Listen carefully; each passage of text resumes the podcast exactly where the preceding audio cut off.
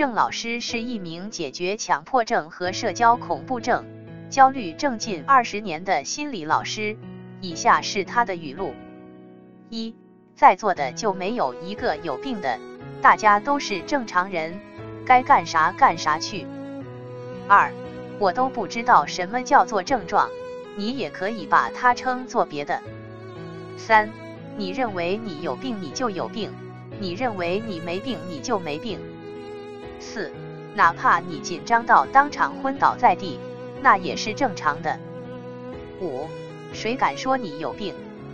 谁敢说你有病，那他就有病。六，他这些他都有，他怎么敢说你有病？七，你说他要不认为自己有强迫，他又哪来的强迫？八。人的心理健康跟敢于曝光自己的程度成正比。九，强迫症的本质不在于症状本身，而在于对症状的执着。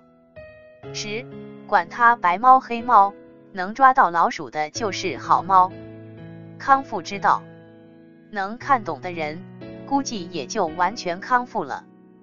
十一，不怕。其实症状没有什么可怕，你不怕它。你也就好了一半了。十二，如果针对症状本身没有方法可以让它好的。十三，针对症状本身，你找的方法越多，你病得越厉害。十四，强迫症的本质是痛苦。十五，内耗就是精神交互作用。十六，外耗是比较有益的。十七，无所谓。十八，真实的就是最美的。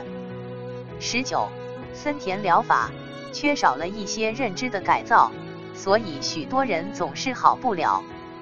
二十，一味的逃避不是最好的办法。二十一，药品只能是特殊情况下的辅助措施，治标不治本。二十二，心理咨询是根本。二十三，急躁只会有反作用。二十四，兴趣很重要。二十五，人无完人，对形象的极端完美要求也是有害而无益的。